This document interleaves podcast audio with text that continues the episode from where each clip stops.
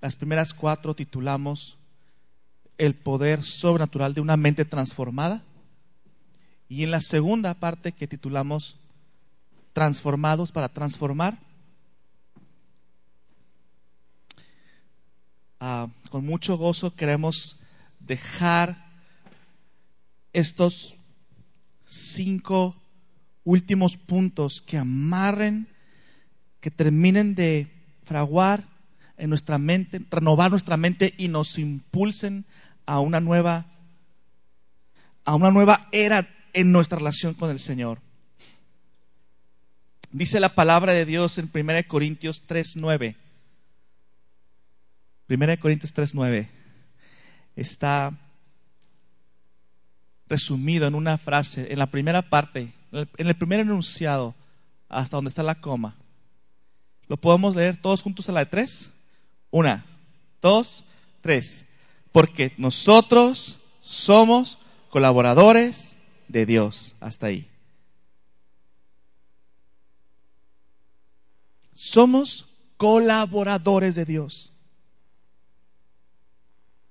¿Sabes que cuando tenemos una mente renovada, como dice Romanos 12, cuando tenemos una mente realmente renovada y transformada,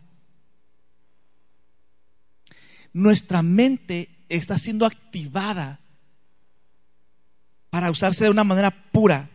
Y estos, estos pensamientos nuestros, esta mente que tiene vida propia, esta mente humana que puede pensar por sí misma,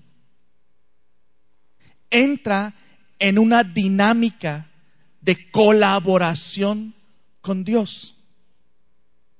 Y entonces eh, vamos a usar la dinámica del domingo pasado. Voy a necesitar el apoyo de algunos de ustedes y quiero pedirle a un voluntario que, que me apoye para levantar una cartulina. ¿Una? ¿Un voluntario?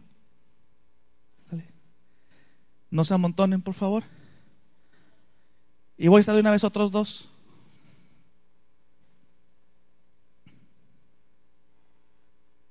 Dios nos llama a ser un colaborador. Ahora, un colaborador, como Eliseo les va a mostrar a todas las tres fases, a la izquierda, a la derecha y al centro. Gírale, así, muy bien.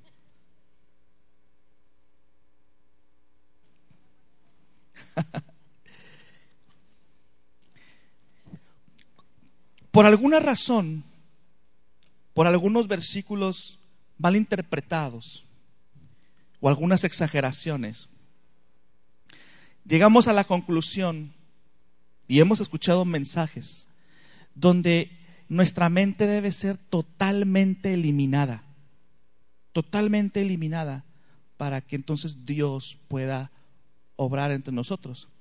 A los que son ingenieros en computación, hay, unas, hay un concepto que le llaman estaciones tontas, que son computadoras, terminales en computadoras en una red que no tienen un cerebro propio, que desde una central se controlan todas las computadoras, y las computadoras aquellas son, el teclado y el monitor son solamente lugares donde se, se capturan datos y uno puede ver cosas, pero no se graba nada ahí. O como, o como tú estás acostumbrado a ver desde lejos con tu control remoto, viendo la tele, y la tele no puede pensar por sí misma y tú estás cambiándole desde lejos el canal. A veces tenemos la, sensación de que Dios quiere entonces solamente que seamos como, ¿como qué? Como robots, donde la mente humana no tiene nada que ver. Sin embargo, como podemos ver en la palabra de Dios, Dios nos está invitando a otro tipo de dinámica, donde para colaborar con el ser humano, en vez de, entrar en una relación robótica, donde el ser humano no tiene nada que hacer, Dios nos invita y el deseo de su corazón es tener una dinámica de relación donde el ser humano piensa y tiene emociones. Y Dios le interesa colaborar con ese cerebro y con ese corazón. No es una relación robótica. Si él así lo hubiera querido, a todos nos hubiera hecho como animales o todos nos hubiera hecho robots. Es, es ilógico que para tener una relación íntima con Dios tengamos que ser robots. Entonces, tenemos que tumbar esa mentira de que hay una relación unidireccional, que no más de Dios al ser humano. Los seres humanos tenemos el privilegio sobre cualquier otra creación de poder interactuar, o sea, de aquí para arriba, interactuar con Dios.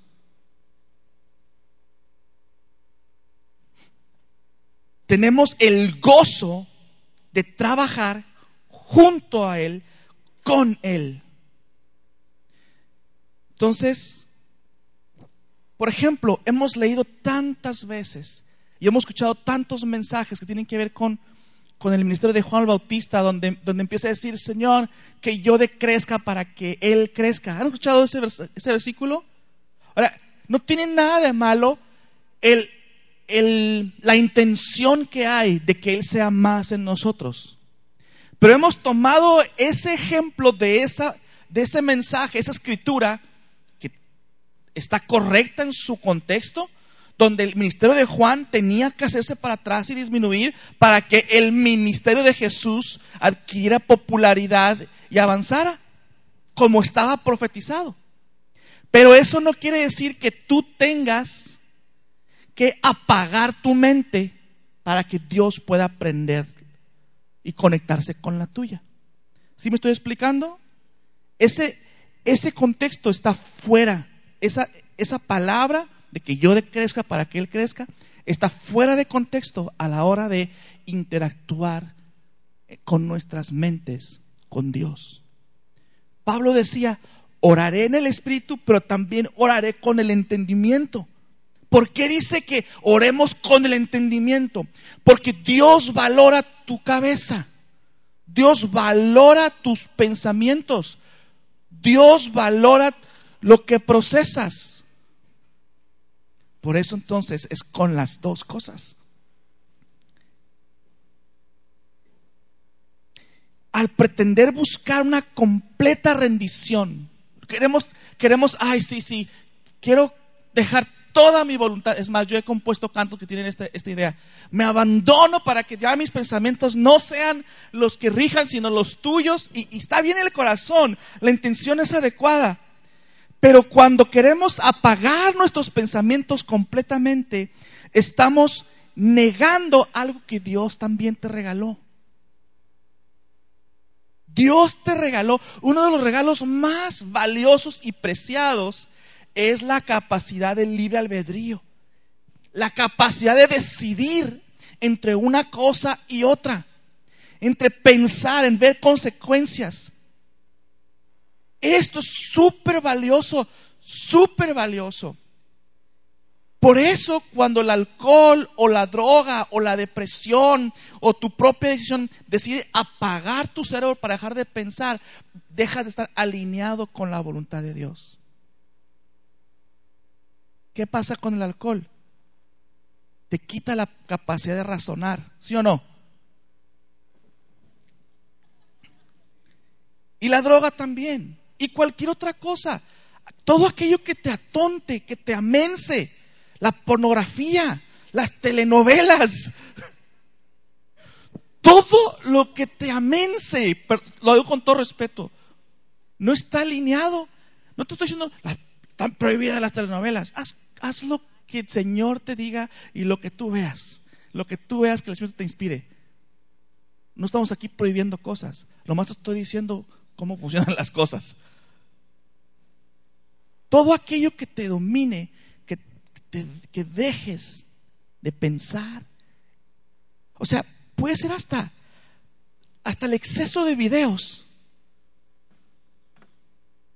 Puede, donde todo nos lo dan, nos lo da la pantalla, en vez de leer un libro donde pueda yo imaginar.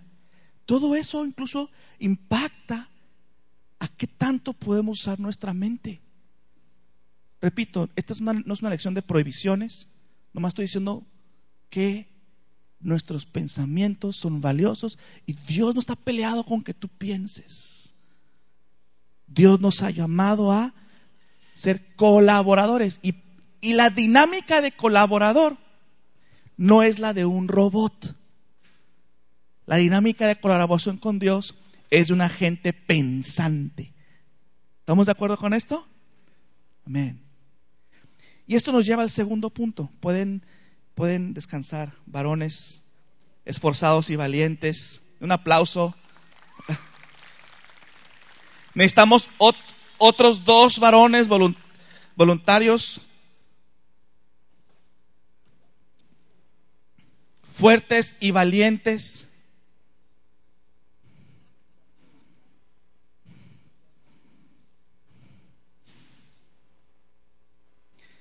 Porque Dios te hizo único. Mira, cuando Él te creó, cuando Él te formó, Él te hizo único. Único. La palabra ahí es unicidad. De ahí decimos único, que es esa singularidad que te distingue. Y, y Él le glorifica que tú florezcas en tu unicidad. Esas congregaciones o religiones donde todos se ven como ejércitos, todos pareciditos, todos peinaditos igual todos con la misma ropa, no es congruente con esto. Y a veces el punto número dos es que a veces pensamos que Dios tiene esta idea de nosotros, de colaborar con nosotros, o que nosotros hemos sido llamados a una relación de este tipo, donde hay un ser que está realmente sometiendo a la fuerza a alguien. Repito, tu libre albedrío es el regalo más precioso. Tu libre albedrío es sagrado.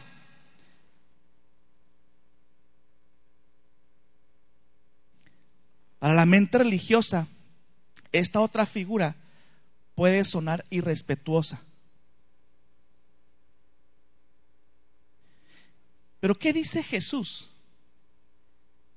Ya no los llamaré siervos, porque el siervo no, no sabe lo que, hace, lo que hace su Señor. Fíjate la, el enfoque de un siervo. Hace cosas pero no sabe para qué. No sabe el propósito, no sabe el, eh, lo que está en el corazón del dueño. Nomás hace por hacer. Nomás sigue principios por seguir principios. Aguas con los principios.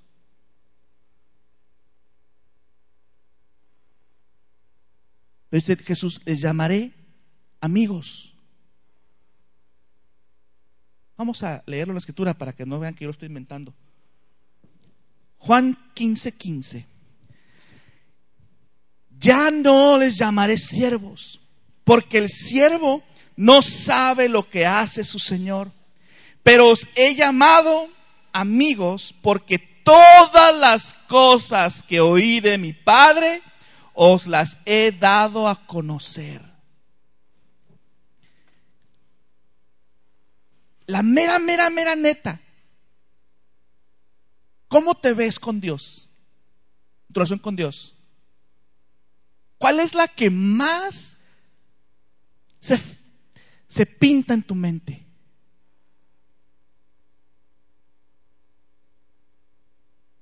Eh, no estoy diciendo que no debemos obedecer a Dios, ¿ok? No estoy diciendo que Dios no es soberano ni que Él es el Señor y que Él es Dios y nosotros somos hombres. Pero si Jesús, que es la representación más perfecta de Dios en la tierra, nos está diciendo que ya no nos va a considerar, que ya no nos va a llamar siervos, sino que nos va a llamar amigos, porque nos está dando a conocer todas las cosas que el Padre. ¿Qué tipo de relación tenemos con Dios? ¿Cuál se pinta más? Y voy a poner dos ejemplos. Si se cansan aquí los varones pueden bajar poquito los brazos, ¿eh? Bájenlas así pegaditos los hombros, las axilas, descansen, saquen la lengua poquito. Dos ejemplos. Dos ejemplos bíblicos. Vean cómo Dios se interesa que tú te involucres en un proceso de toma de decisiones con Él. Para que veas que en Dios no es así. Que a sus hijos también nos llama, nos invita. Abraham, uno de ellos, que no operaba bajo la ley, por cierto, operaba bajo la gracia. Abraham tiene un, un caso. Dios se determina, porque otra vez, Dios es soberano, Dios es Dios y otros hombres. Dios dice, ok, hasta aquí Sodoma y Gomorra, ya te edito oportunidad. No esto está fatal. Esto es una aberración y perversión que esto va a generar caos por toda la tierra y es mejor que corte por lo sano. Y se determina acabar con Sodoma y Gomorra. ¿Sí? Mi pregunta es, ¿Dios acabó con Sodoma y Gomorra? Sí. Sí, sí acabó con Sodoma y Gomorra. ¿Fue su voluntad? Sí. Pero, pero, trucha. Le dice a Abraham. Le dice a Abraham esto. Fíjense lo que dice Santiago 2.23. Abraham creyó a Dios y le fue contado por justicia y fue llamado, ¿qué dice? Amigo le creyó a Dios y pasó a otra. Amigo de Dios. Y entonces cuando Dios estaba procurando destruir a, los, a, esa ciudad pervertida de Sodoma y Gomorra, fue Abraham, fue Abraham a quien Dios invitó a este proceso de toma de decisiones. ¿Qué hago, Abraham? Y Abraham empieza ahí, ¿no? Empieza la negociación. Si hubiera 50, si hubiera 30, no sé cuánto, si hubiera 20, si hubiera 10, y en, en, 10 se detuvo. Pero fue Abraham el que le dijo a Dios, Dios, ahí está Lot, el sobrino ese hombre que me siguió. Ahí está Lot y su familia. Y entonces dice, ok, ándale pues, sácalos. Y Lot y su familia fueron salvos. Dios decidió mostrar en ese momento, con ese ejemplo, decidió mostrarle a Abraham y a todos nosotros después de Abraham que Dios quiere colaborar con nosotros. Dios quiere tener una amistad con nosotros amistad. Por eso recitamos todos los que somos protestantes. No es una religión, es una relación. Hasta el cansancio lo decimos, que hasta parece raro, ¿ah? Hasta como que ya, chole. Pero ¿por qué lo decimos? Porque no se trata nomás de seguir formulitas ni principios. Se trata de una intimidad con alguien, con una persona. ¿Sí o no? Y vamos a ver otro ejemplo. Moisés. El que introdujo, a quien Dios le dio todo lo la ley. Pero Moisés andaba en otro nivel. ¿eh? Él entraba y salía del tabernáculo como Juan por su casa. Moisés andaba en razón. Él también vivía en la gracia. Éxodo 33, 11 dice, y hablaba Jehová a Moisés cara a cara, como habla cualquiera a su compañero. Ahora, ¿cómo hablas tú con tus compañeros en el trabajo? Ay, de piquete ombligo, ¿no? ¿Qué onda? ¿Cómo estás? ¿Qué onda? ¿Cómo te fue? No, no sé. No sé, ¿ah? a lo mejor es muy respetuoso en tu oficina y, sí, señor. No sé, pero se platican, se platican las cosas. Moisés tenía una relación. Ahora, otra vez, es la, la mentalidad religiosa dice: Ah, Moisés es irrespetuoso.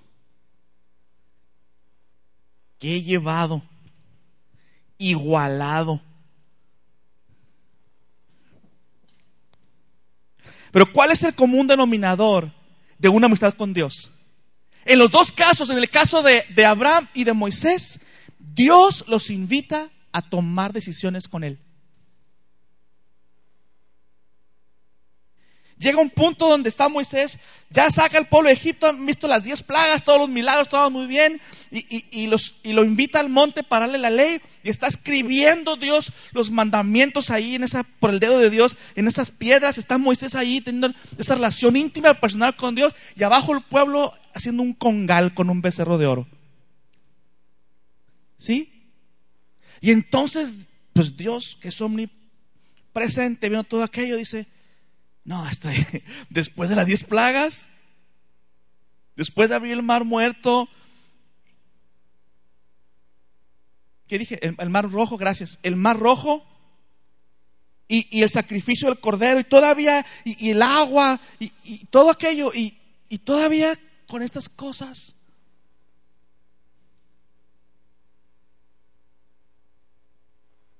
Y entonces Dios le dice a Abraham, impresionante, a Moisés, perdón, Dios le dice a Moisés, ahora pues, déjame que se encienda mi ira en ellos y los consuma. Checa, ¿cómo te imaginas la cara de Moisés en ese momento? Déjame que me encienda mi ira en ellos y los consuma. Y voy a hacer de ti, fíjate, estaba en la promesa, él era hijo de Jacob, de Israel, era el israelita, Moisés. Y, y yo voy a hacer de ti una nación grande. O sea, para continuar la línea que había hecho con Abraham. ¿Se acuerdan? La promesa que le hizo Abraham. Las naciones y como la arena del mar. Yo la hago a través de ti. Tú, Moisés, tú, tú sí estás aquí en buena onda conmigo. ¿Y cómo respondió Moisés? Cualquiera que tuviera un poquito de ambición que se haga tu voluntad, Dios, ¿verdad? Religiosos.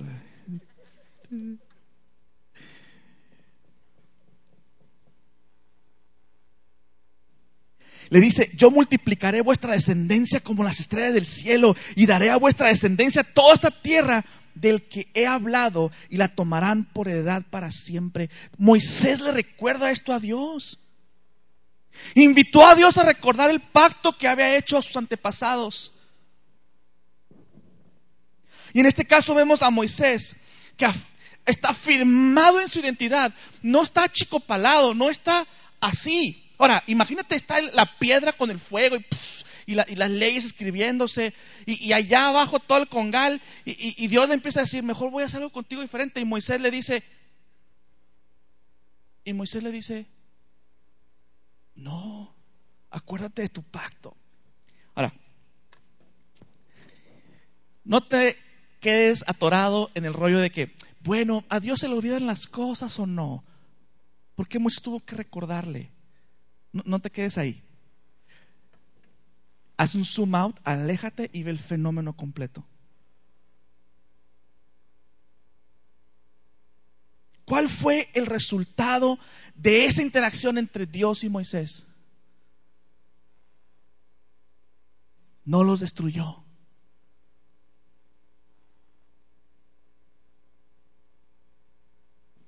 Ambas conversaciones sucedieron, escúchame bien, en una relación íntima. No en una relación de esclavo y amo. Jesús afirmó que nosotros tenemos esta clase de relación con Dios. Los siervos no son colaboradores, porque no tienen idea a dónde va Dios, qué quiere lograr. Los amigos sí. Y hay grandes diferencias en las mentalidades de cada uno. El siervo está orientado a las tareas. ¿Qué hacer? Orientado a las tareas, a la eficiencia desde el punto de vista natural. Y solo quieren saber lo mínimo necesario para poder su chamba.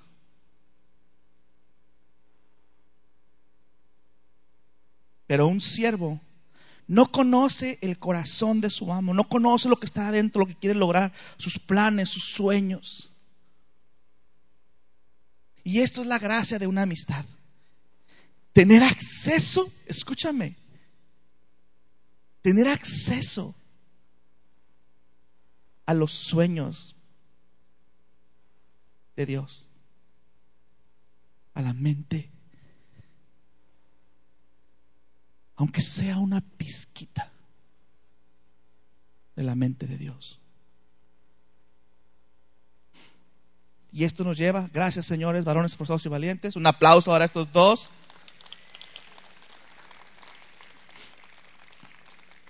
Otro varón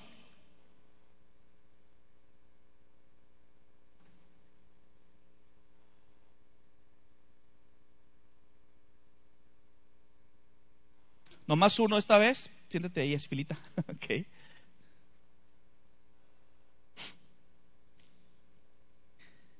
Y entonces, hoy quiero recordarte, amado hermano, que eres libre para desear. Libre para desear. ¿Verdad? Dios conoce los deseos de tu corazón. Proverbios 13, 12, la esperanza que se demora es tormento del corazón. Pero árbol de vida, árbol de vida es el deseo cumplido. Tenemos la tendencia a pensar que los deseos, por lo, en su origen, son malvados, que todos son ajenos a Dios. El deseo en sí mismo, el deseo es un fruto de una elección, de un sueño, una elección y un sueño que fue producto de una mente que piensa. Y Dios creó esa mente que piensa. Entonces los deseos eran parte, los deseos son limpios en sí mismos. Sin embargo, antes de, estar en Cristo, antes de tener una mente redimida o alcanzada, tus pensamientos, tus deseos se han pervertido, nuestros deseos se han contaminado o pervertido de acuerdo a lo con lo que estamos conectados. Si estamos conectados con la pornografía, tus deseos van a tener que ver con ese rumbo. Si tu corazón, tus deseos, si tu fuente ha sido conectada a, la ira, a la falta de perdón, entonces tus deseos van a ser de venganza y van a ser eh, este, torcidos. Pero cuando tú eres alcanzado en Cristo y tu mente renovada, tus deseos empiezan a ser cada vez más puros y puros y puros porque están alineándose mientras tú estés conectado a la fuente eterna y pura que tenemos en Dios. ¿Sí me estoy explicando? Entonces, en Cristo, Dios valora nuestros deseos. Los deseos que están conectados a la pureza. Cuando tenemos comunión con el Padre, nuestros deseos son puros. Y a veces hemos pensado que cuando deseamos algo mucho, entonces no debe ser de Dios. No proviene de Dios porque, ay, que muera yo y que Cristo crezca, Cristo. Y, y se nos viene ese pensamiento.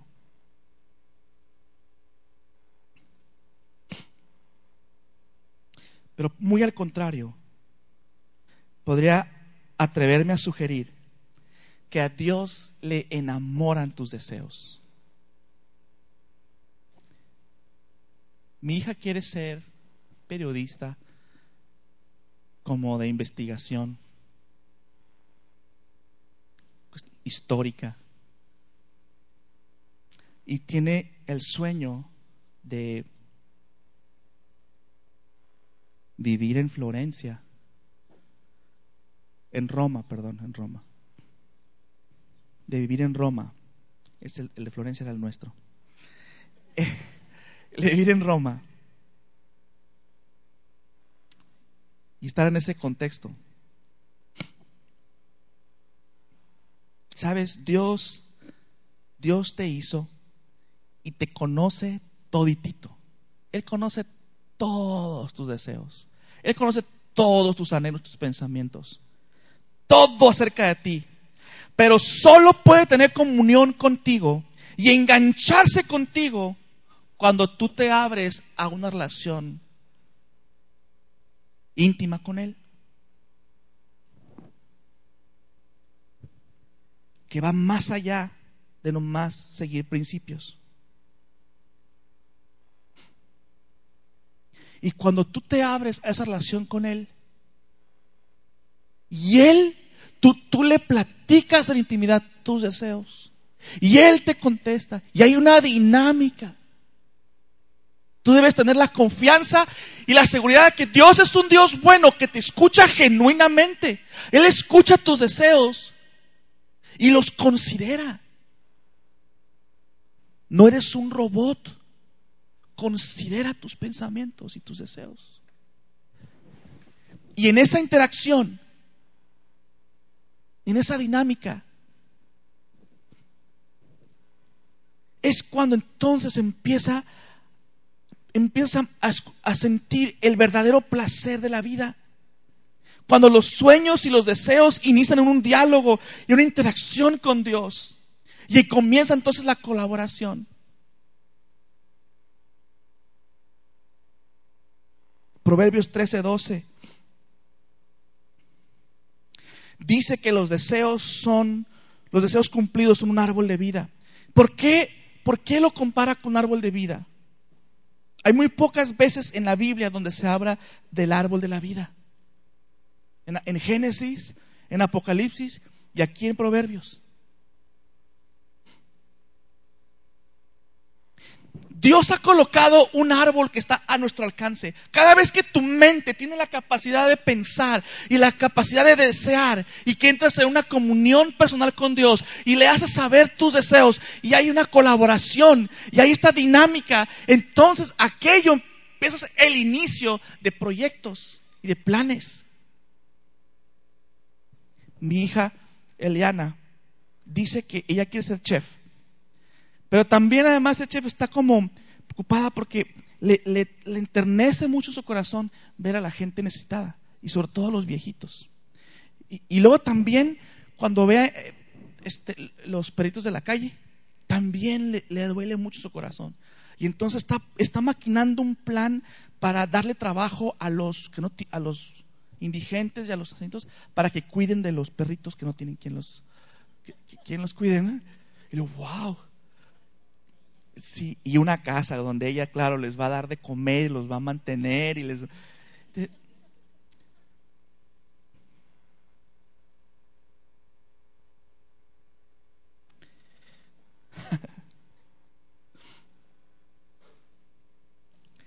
Entonces Dios ha colocado este árbol y cada pedacito de fruto que tú comes de estos deseos que están creciendo y que están interactuando con Dios, y que se van cumpliendo, te, dan vitalidad, te hacen seguir adelante porque cumpliste metas, caray, porque lo que te propusiste fue, avanzaste. Porque Dios valora tu mente.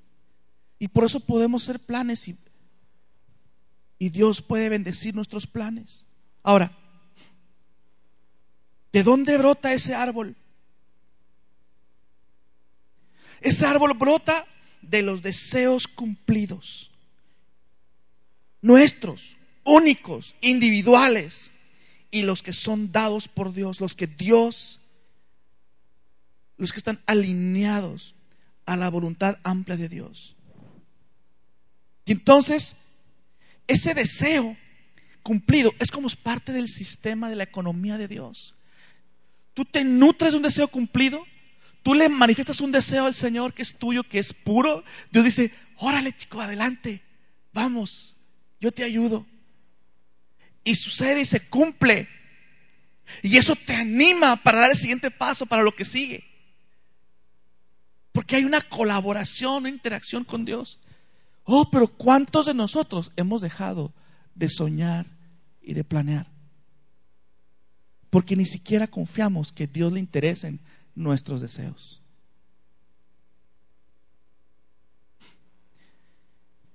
Muchos se niegan ni siquiera a desear algo de Dios, porque, ay, no lo vaya a ofender. Hey, en el peor de los casos, mira, no, es la voluntad de Dios que tú te acobardes delante de Él, temeroso de decirle lo que sueñas o deseas. En el peor de los casos, si no es la voluntad de Dios para ti, Dios no te va a condenar, porque estás abriéndote a una relación de amistad con Él. Y en su amor te va a decir, no, mijito, la verdad, estás, aquí se te pasaron las cuatro. Este, no, mira, sí, pero, sí, pero así mejor porque hay una relación.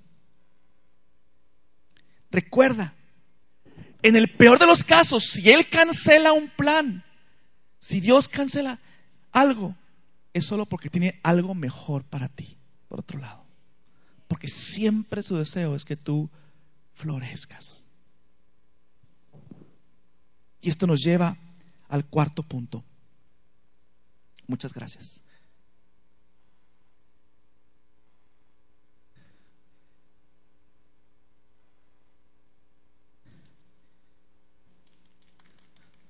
Gracias.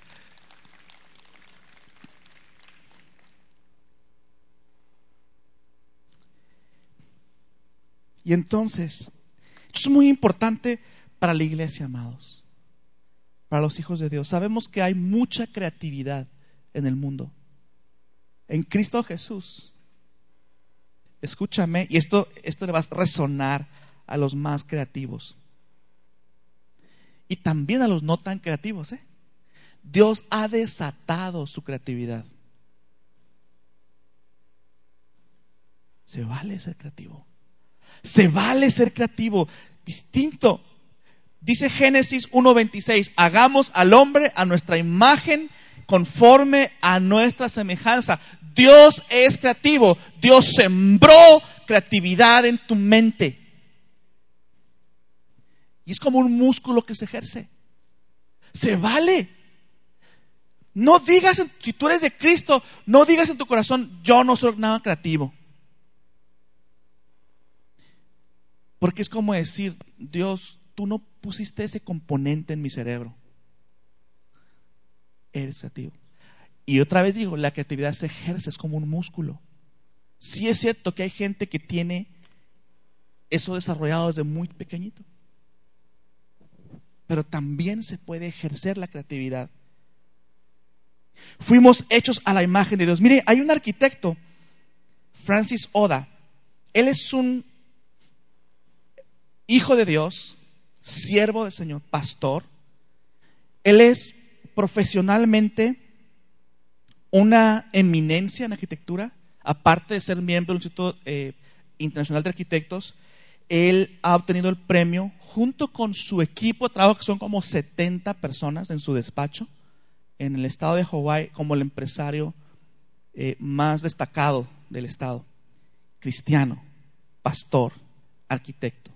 Sus proyectos, él no nació en el Evangelio, una persona muy creativa, dice que él meditaba a, a la usanza de las religiones orientales antes de venir a Cristo. Y no diseñaba si no le venían esos, esos diseños como resultado de su meditación. Cuando vino a Cristo, él empezó a meditar en la palabra de Dios y, pedir conectarse al poder del Espíritu, a la fuente del Espíritu Santo para sus diseños.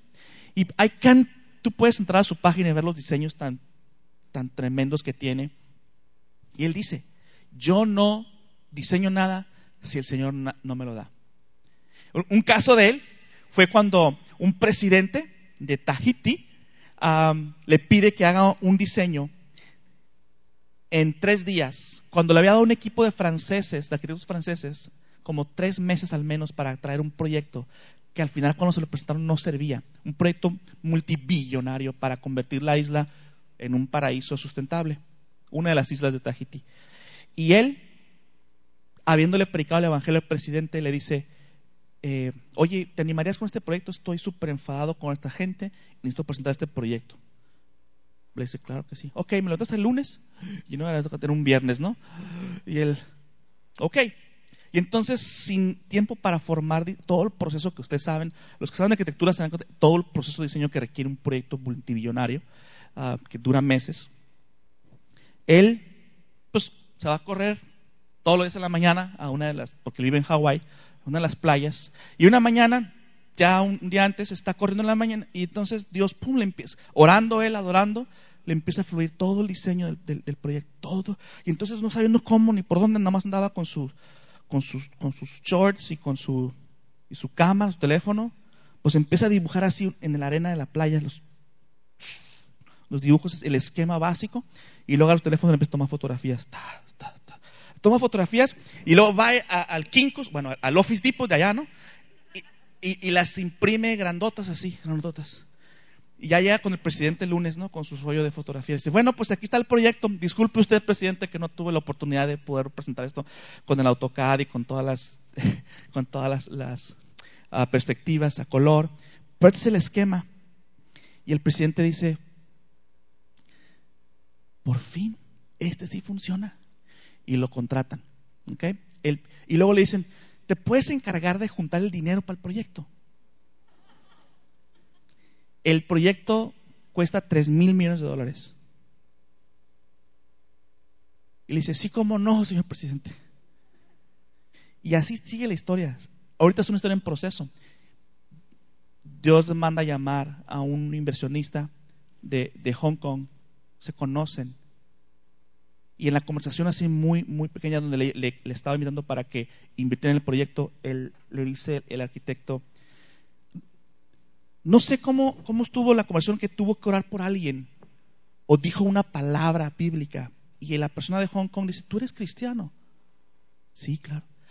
Ay, qué bueno, porque estamos viendo dónde invertir este dinero en, algo que fuera de beneficio para el reino. Es una confirmación para mí. Y fue eh, este consorcio de chinos son inversionistas en este proyecto que, que inició con un sueño. Ahora, dices, Ok, ok, entonces, ¿qué onda, pastor? Entonces, tienes que esperarte y, meditar y, y, juntar tus deditos para ver qué Dios te dice. Están las dos maneras. Tú puedes usar tus propios pensamientos, tu cerebro, y eso glorifica a Dios, porque Dios te creó con la capacidad de pensar. También hay momentos donde un, un compositor Está orando y de repente empieza a fluir una canción y la estás escribiendo más rápido de lo que tú puedes escribir. Te viene fluyendo la letra y sale y ya está. Y dices, wow. Y hay otras canciones que tardaste tres meses en poder que rimara y que, y que más o menos armonizara. Están las dos veces. Las dos formas. Hay momentos en que el Espíritu Santo te toma y, y empieza a fluir con una rapidez y una, y una seguridad de lo que está pasando. Es okay, está bien. Gloria a Dios. Y también hay veces en que puedes usar tus pensamientos. Porque eso también glorifica a Dios. Mientras obviamente esté alineado. Por eso puedes orar en el Espíritu, orar en el entendimiento. Y podemos traer nuestra creatividad y Dios inspirarte cosas. Y yo te quiero recordar, joven, que no estás impedido por Dios. Dios no te impide soñar. Ay, es que veo las revistas allá y veo las cosas que hacen y hacen cosas tremendas, padrísimas, y por aquí no las vemos. Pues hazlas. Oh, es que allá tenemos unos superproyectos financieros y de, y de, y de, y de provisión y, y, acá, hazlos, hagámoslos. Dios no está peleado con tus ganas de que te den diseños de modas, que tengas diseños de diseño gráfico o puertos arquitectónicos o de carpintería o de literatura o de poesía o de danza. Nada de eso está prohibido en tanto entres en una relación íntima con Dios. Yo les insto, amados, este lugar debe ser un lugar rebosante de creatividad, pero alguien tiene que hacerlo.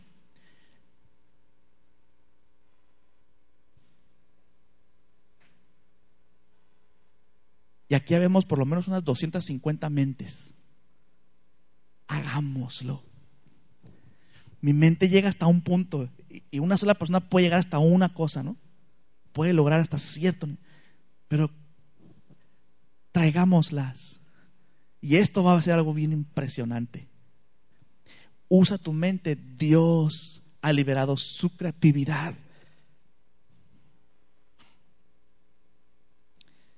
Tú has sido estructurado para crear. Las dos maneras son importantes. Cuando sueñas con Dios, entonces desbloqueas todas las reservas infinitas que hay de creatividad. El Dios que hizo el cielo y la tierra y las estrellas y todo lo que en ella hay. Te conectas a esa creatividad.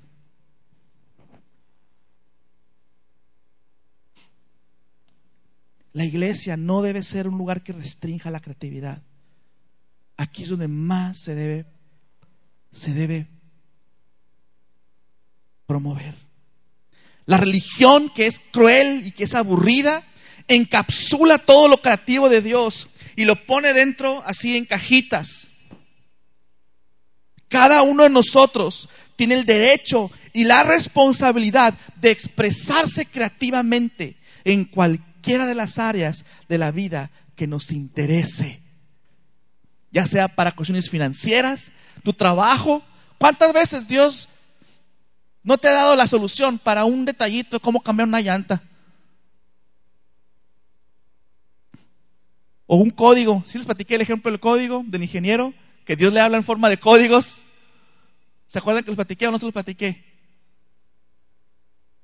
Creo que sí. El, el, ingeniero que dice, Dios me habla en forma de código, no sé contigo, pero a Dios me habla así. ¿Cómo? Está orando. Él, él fíjense, él junto con otros dos jóvenes, porque tiene, yo creo que tiene como unos 30 años, son, él es de Hong Kong, pero vive aquí en California, cristiano, hijo de Dios. Y él abre una nueva empresa, hace un programa que es la solución de las cajas registradoras de todos los Walmarts. Y entonces llegan con Walmart, ¿no? El monstruo de Walmart. Traemos este proyecto que creo que les puede servir, hace estas y estas cosas. Ah, bueno, ok, vamos a hacer una prueba el, programa está tan complejo que se conecta por satélite en un servidor que tiene, controla todas las tiendas del mundo. ¿no? Y entonces hace el código y, llega un momento, una fecha donde tienen que activar ese nuevo programa, quitar el viejo y poner el nuevo de ellos. Entonces, apagan el viejo y se activa el nuevo y no funciona. Imagínense todas las tiendas de Walmart sin poder cobrar. Y entonces, obviamente, le llama el abogado, el, abogado de Walmart. Bueno, pues creo que, creo que nos equivocamos con ustedes. Ah, no son las personas indicadas. Vamos a regresar, por favor, regresar lo antes posible al programa actual. Y, este, y, estamos preocupados por el dinero. Te pido que no es el dinero aquí eh, lo antes posible con este. No, no, no, dice, dice este, este, chavo. Para que sepas que somos una empresa seria, vamos a vamos a devolverles el dinero y les vamos a eh, arreglar el problema y, dárselo, darles el, programa gratis, porque somos personas serias y creemos en, la, en cumplir con lo que nos, corresponde. O sea, es ser congruente, ¿no? Y eso le llamó mucho la atención al abogado. Y el abogado dice, tienes 24 horas para arreglarlo. Si no lo harás en 24 horas, ya hacemos lo que necesitas. Y entonces, pues están ahí pensando, viendo por todos los códigos, él y su equipo, ¿no? Códigos y códigos y códigos y códigos de hojas y hojas. No sé qué lenguaje utilizarían para, para eso. Y pues si tú lo ves así, ves, puras como arañas y, y símbolos, ¿no? Y iban en la hora 23. y nada, nada. Y entonces dice, ¿saben qué? Le dice, vamos a descansar, vamos a descansar por media hora.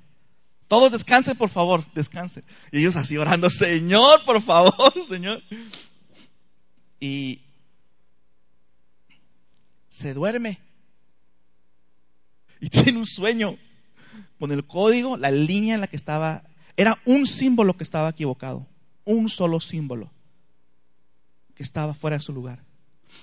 Y le muestra a Dios en qué línea. Entonces cuando se despierta, dice, lo tengo, va el código, cambia el símbolo y el programa funciona y les llama. Justo antes de las 24 horas. Ya funciona, vamos, vamos a hacer otra prueba. Arranca el sistema y se quedan con Walmart como cliente.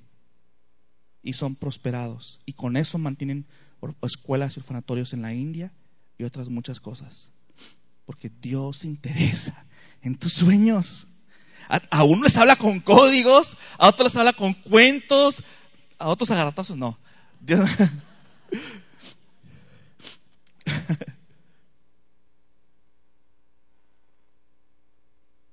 Cuando somos de una cultura que funciona con garrotazos,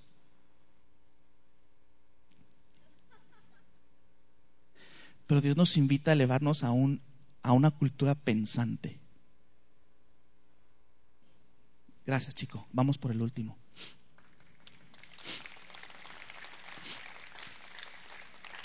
Eliseo, por favor, el último.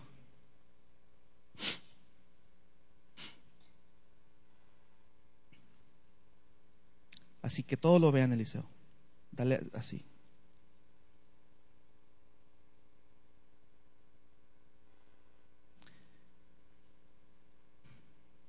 A la creatividad a los deseos,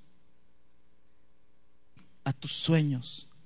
Todo lo que tenga que ver con cumplir las promesas de Dios en tu vida, Dios dice que sí. Dice la palabra de Dios en 2 Corintios 1:20, porque todas las promesas de Dios son en Él sí y en Él amén Ahora, amén quiere decir así sea. O sea, sí. Dios dice sí y que así sea. Y luego dice una coma y luego dice ahí tres palabras. ¿Qué dice ahí después de la coma? ¿Por medio de quién? ¿De quién? Ahora el religioso dice, por medio de Jesucristo. Ya Jesucristo está después, ¿ah? Y antes y después por medio de... Todas las promesas de Dios son por medio de quién? ¿Quién quiere cumplir sus promesas de bendecir esta tierra? Por medio de ti.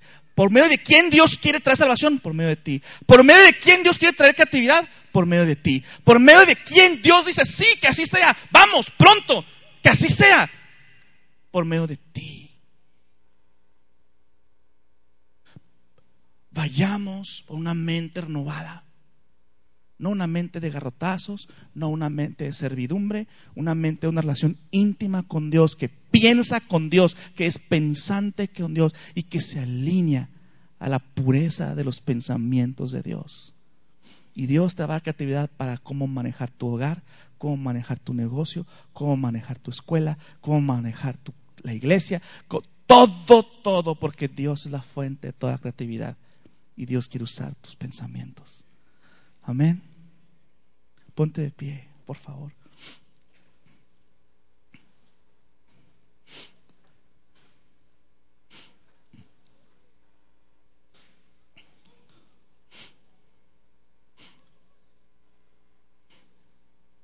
Fíjese usted, todo lo que Dios hizo, todo lo que Dios dijo e hizo en la tierra, A todo eso Dios le dice sí. Si no lo viste suceder en Jesús o hecho por Dios, tienes todo el derecho a cuestionar si Dios le está diciendo sí a eso. A Dios, tienes todo el derecho a cuestionarlo. Pero si Dios dijo sí a esto, sí a esto, ampárate de eso, corre en la promesa. Jesucristo es en sí mismo la teología perfecta. No está en los principios el secreto. Está en la persona que dejó los principios. En la persona, en la persona.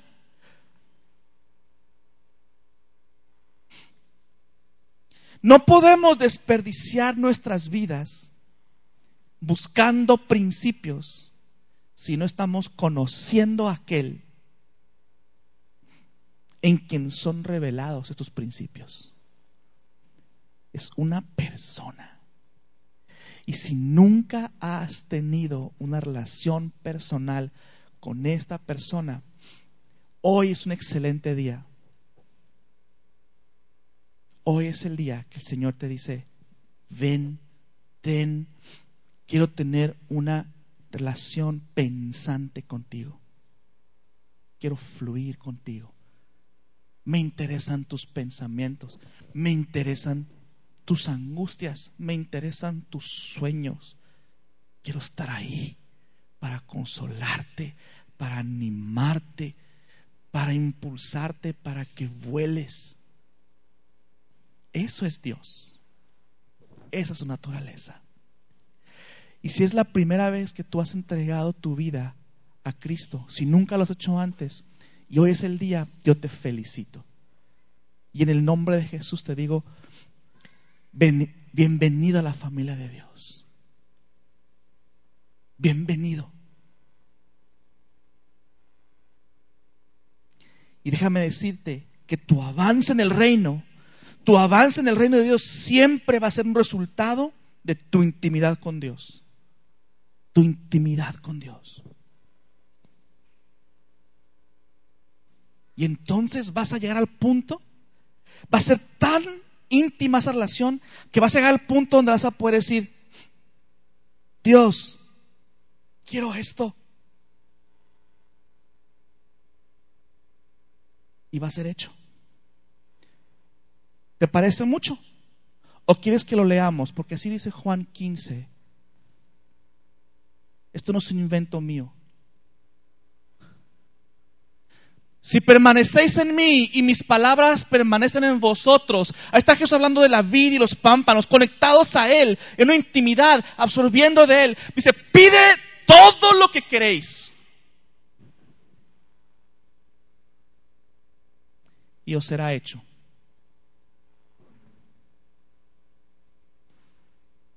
Jesús en la persona de Jesús conectados a Él. Cuando estamos conectados a Él, recibimos esa autorización para pedir lo que queramos. Y entonces también esperar que nuestro deseo sea hecho realidad. Cierra tus ojos y ora conmigo, amado hermano. Señor, yo te doy muchas gracias por este tiempo, por esta serie que nos has llevado a renovar nuestra mente yo te ruego que tu Espíritu Santo nos hable y nos haga caer el 20. Que tú nos invitas a una relación de colaboración contigo. Que tú nos estás invitando a una relación íntima, personal, pensante, de amistad. Que ese ha sido que ese ha sido tu, tu, sueños de un principio, tener una relación con gente pensante. Te ruego, Señor, que tú quites de nuestra mente toda, toda mentira de que tenemos que ser robots, de que tenemos que dejar de pensar. Aceptamos la verdad de que necesitamos conectarnos contigo y de desarrollar una relación de amistad contigo.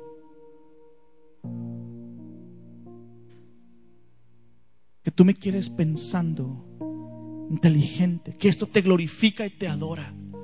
Que cuando yo pienso, que cuando yo tengo sueños, que cuando yo manifiesto creatividad, esto te adora y te glorifica, Señor. Que cuando educo mi mente, que cuando, que cuando desarrollo la creatividad, te glorifica en tanto esté conectado contigo. Y no ignore tu corazón. Y en el nombre de Jesús,